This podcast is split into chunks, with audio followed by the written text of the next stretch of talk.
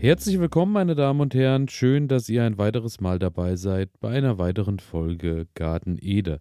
Mein Name ist Elias und äh, ich weiß nicht, ob ihr es im Hintergrund schon hört. Das könnte zumindest sein dass das zwischen äh, oder während der Aufnahme immer mal wieder passiert. Die äh, Küken oder mittlerweile muss man ja eher schon sagen, äh, Junghühner sind hier nebenan im Zimmer und machen ganz schön Spektakel. Es ist äh, Donnerstagabend und äh, ja, also quasi Sendung frisch auf die Ohren und äh, die Hühnchen waren den ganzen Tag äh, draußen im Moment ja völlig tiefenentspannt, da die Temperaturen ja den ganzen Tag wirklich bei guten 25 Grad liegen, schön die Sonne scheint und ja, Regen leider weiterhin nicht in Sicht ist, was natürlich auch für uns äh, alle wahrscheinlich bedeutet, deutlich mehr Gießkannen tragen als sonst. Und äh, ja, das soll die nächsten Tage auch noch ein bisschen so bleiben. Daher, äh, ja, würde ich sagen, Sport kann man sich dann sparen.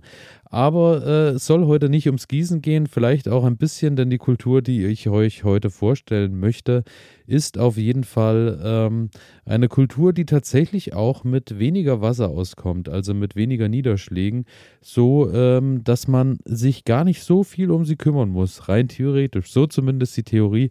Ich habe sie dieses Jahr auch zum ersten Mal im Anbau.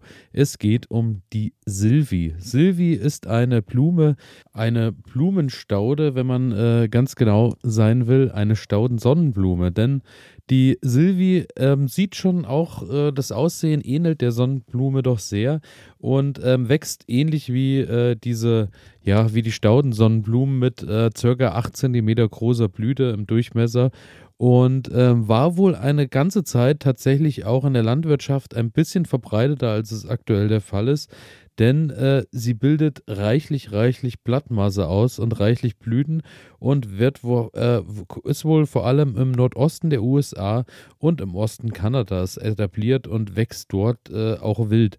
Bei uns äh, muss ich sagen. Das hier geht an alle Sportler, die nicht akzeptieren können, dass immer alles so bleibt, wie es ist.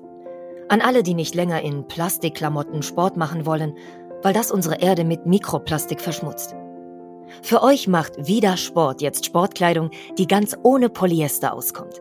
Sie besteht aus Algen und Holzfasern und meistert alle Herausforderungen deines Trainings, ohne die Umwelt zu verschmutzen. Sport ist so positiv, dass er niemandem schaden sollte, schon gar nicht dem Planeten. Besuche deshalb jetzt vida-sport.de, vidar-sport.de und sichere dir dein natürliches Sportoutfit. Du wirst den Unterschied fühlen. Habe ich die äh, Silvi tatsächlich noch gar nicht so äh, wahrgenommen, beziehungsweise bewusst wahrgenommen. Vielleicht, wenn ich die Augen öfter aufgehalten hätte in fremden Gärten. Ähm, auf jeden Fall vom Ackerbau kenne ich sie gar nicht. Ich bin auf sie äh, gestoßen durch den Andreas. Der Andreas war ja der äh, Erfinder der Bienenkugel, der uns hier auch in Folge 100 und 101 ein bisschen was über die Bienen erzählt hat.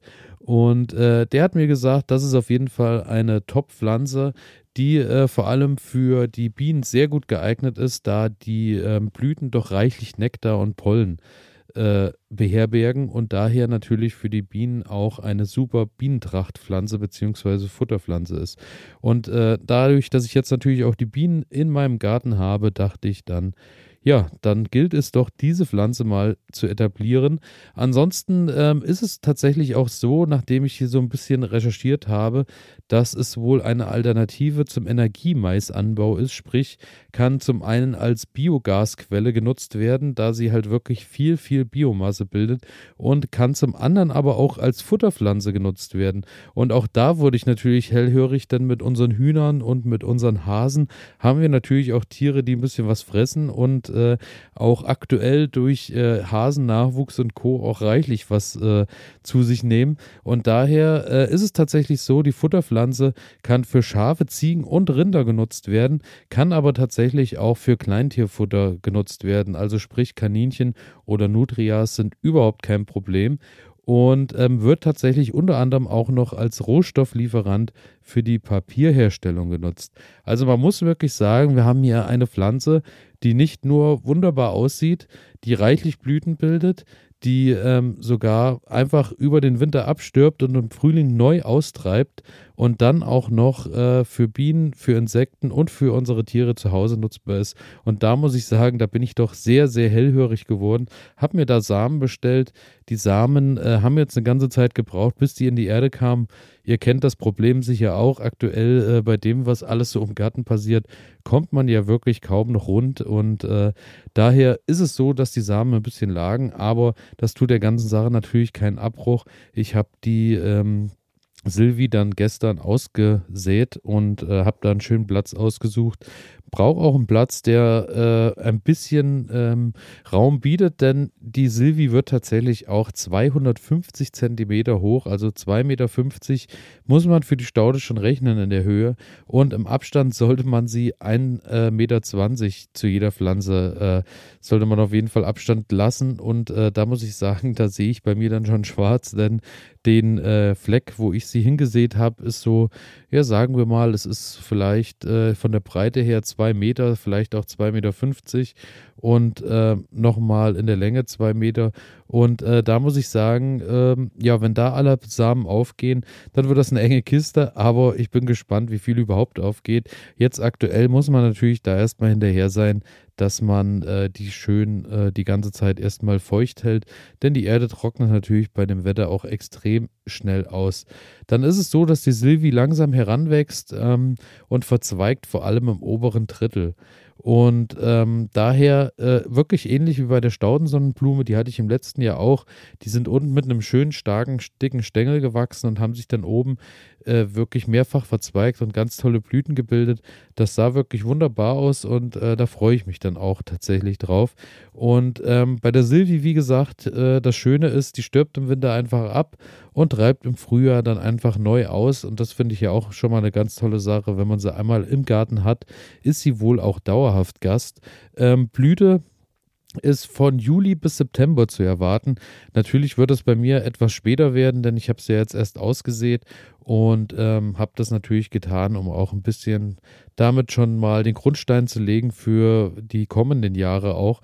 Ähm, wird dann wahrscheinlich eher August werden, denke ich, wenn ich überhaupt das Glück habe, dass da dies Jahr so viele Blüten zu holen sind. Und ähm, wie bereits erwähnt, eben eine wirkliche Bienentrachtpflanze, die dann eben auch die Blüten noch stellt bis September, vielleicht sogar äh, Oktober, je nachdem, wie das Jahr wird oder auch in welchem äh, Klimakreis beziehungsweise in welcher Klimazone ihr lebt. Denn wenn ihr im Ruhrgebiet lebt, habt ihr natürlich deutlich mildere Herbste beziehungsweise auch Winter als wir hier in der Rhön, denn hier wird es dann doch gut und schnell knackig kalt. Daher bin ich da auch gespannt, wie die Silvi hier in unserem Garten dann steht. Ähm, braune Früchte bildet sie dann ab Oktober, sprich, ähm, da kann man dann auch die Samen gewinnen und äh, kann die dann eben auch nutzen, um die einfach auszusehen oder für den Winter auch als äh, Vogelfutter. Von den Samen her muss ich sagen, ähm, hat es sich, äh, ja, so vom Aussehen hat es mich stark erinnert an Pastinake, hat so ein bisschen die Ähnlichkeit vom Samen. Ähm, ich denke, es wird wahrscheinlich genauso entspannt sein wie bei der Ringelblume, wo man ja auch dann wirklich einfach wartet, bis die Blüten dann irgendwann ausgedörrt sind und dann kann man da ja völlig problemlos den Samen ernten. Daher, auch das ist natürlich ein großer Vorteil. Die Silvi wurzelt bis zu zwei Meter tief, sprich, daher kommt sie auch besser mit Trockenheit klar. Auch ein Faktor, den man natürlich bei den Sommern äh, in den kommenden Jahren auch immer so ein bisschen im Blick behalten muss. Äh, so viel Niederschlag haben wir nicht und werden wir wahrscheinlich auch in den nächsten Jahren nicht allzu viel bekommen. Also ich denke, mit so Trockenperioden muss man immer rechnen und dann muss man sich natürlich auch Pflanzen suchen, die auch ein bisschen länger durchhalten. Staunässe hingegen magst du gar nicht. Also äh, schaut ein bisschen, dass ihr, falls ihr die im Topf irgendwo einpflanzt, eine Drainage einbaut, dass das ablaufen kann. Und ansonsten im normalen Gartenboden sollte sie da ja keine Probleme haben. Es sei denn, es ist dann wieder mal das andere Extrem, dass es äh, dann Niederschlag über zwei Tage dauerhaft gibt auf den aktuell sehr ausgedörrten Boden. Und dann habe ich ja auch immer mal das Problem, dass dann das Grundwasser nach oben drückt, beziehungsweise die Nässe nicht mehr abläuft, aber äh, damit rechne ich jetzt natürlich erstmal nicht. Und ansonsten stellt sie eigentlich keine große Ansprüche an den Boden. Es ist so, dass man noch einen Langzeitdünger im Frühling dazugeben kann oder auch einfach ein bisschen Kompost mit in die Erde oder rundherum dann gibt, wenn sie bei euch schon im Garten steht. Und dann äh, kommt die ganz gut zurecht. Teilen geht tatsächlich auch durch, äh, also man kann sie auch teilen zur Vermehrung, so äh, ist es. Und äh, das ist natürlich auch immer eine wunderbare Sache, wenn man dann einfach mal mit dem Spaten dran geht im Frühjahr und sticht sie auseinander und pflanzt sie woanders neu ein. Und ähm, Ansonsten widerstandsfähig äh, gegen fast alle Krankheiten ist eine Pflanze, die tatsächlich kaum Schädlinge und Krankheiten aufweist. Und auch das finde ich wunder, wunderbar und klingt für mich tatsächlich wie die eierlegende Wollmilchsau. Und ähm, was ich auch richtig schön finde, ist, äh, ich hatte euch ja bei Instagram schon mal gefragt, wer da ähm, auch so ein bisschen Erfahrung bekommen hat. Und da will ich euch nur äh, zwei Nachrichten mal vorlesen, wo das auch so bestätigt wird. Der Thorsten, liebe Grüße an der Stelle, hat geschrieben, äh, diese Pflanze wächst bei meinem Gartennachbarn sehr enorm. Er hat mir vor zwei Jahren was abgestochen, was ich dann mitten in meinen Giersch gesetzt habe, um diesen allmählich einzudämmen. Ich finde sie super, zumal sie nach der Blüte ordentlich Biomasse zum Kompostieren bildet. Bei meinem Nachbarn werden die locker über 2,50 Meter hoch. Auch das klingt wunderbar, um vielleicht auch andere Pflanzen ein bisschen einzudämmen. Also ich bin immer mehr bestätigt darin, diese Pflanze brauche ich im Garten. Und dann hat Diana auch geschrieben, liebe Grüße an der Stelle, ich habe sie vor ein paar Jahren am Zaun zum Nachbarn etabliert. Inzwischen hat sie sich sehr ausgebreitet und wenn ich nicht aufpasse, übernimmt sie den Garten. Auch da muss man dann natürlich schauen, dass es nicht zu viel wird, aber dann kann man ja zur Not die Pflanze immer mal ein bisschen mit dem Spaten abstechen oder nimmt dann eben eine Wurzelsperre, so dass man was drumherum packt, dass er da ein bisschen eingedämmt wird. Auch das sollte funktionieren. Und dann schreibt Jana weiter, die Blüten sind sehr beliebt bei den Bienen, stehen aber nicht im Verhältnis zur Blattmasse. Die Pflanze könnte interessant für Biomasseproduzenten sein anstelle von Mais. Ja, also auch da äh, wieder volle Bestätigung in dem, was ich sagte. Und äh, ich bin jetzt einfach gespannt. Ich hoffe, die Samen keimen und ähm, das Ganze die Silvi steht schön im, auch so im Flug, in Flugnähe äh, zu meinen Bienen. Daher ja, hoffe ich, dass ich mir und natürlich auch den Bienen da einen Gefallen getan habe. Und äh, ja, bin gespannt, was da passiert. Und damit bedanke ich mich fürs Zuhören. Freue mich natürlich, wenn ihr am Montag dabei seid wieder. Freue mich natürlich auch, wenn ihr mir eine Bewertung da lasst und ähm, oder kommentiert, beziehungsweise ganz wichtig natürlich auch auf Folgen und Abonnieren klickt, um keine Folge zu verpassen und am Sonntag vielleicht, wenn ihr irgendwo bei einer Tasse Kaffee sitzt und habt begeisterte Gärtner um euch, empfehlt gerne den Podcast weiter. Das würde mich sehr freuen. Und damit verabschiede ich mich, wünsche euch ein schönes sonniges Wochenende. Lasst euch nicht ermüden beim Gießkannenschleppen. Bis dahin, ciao.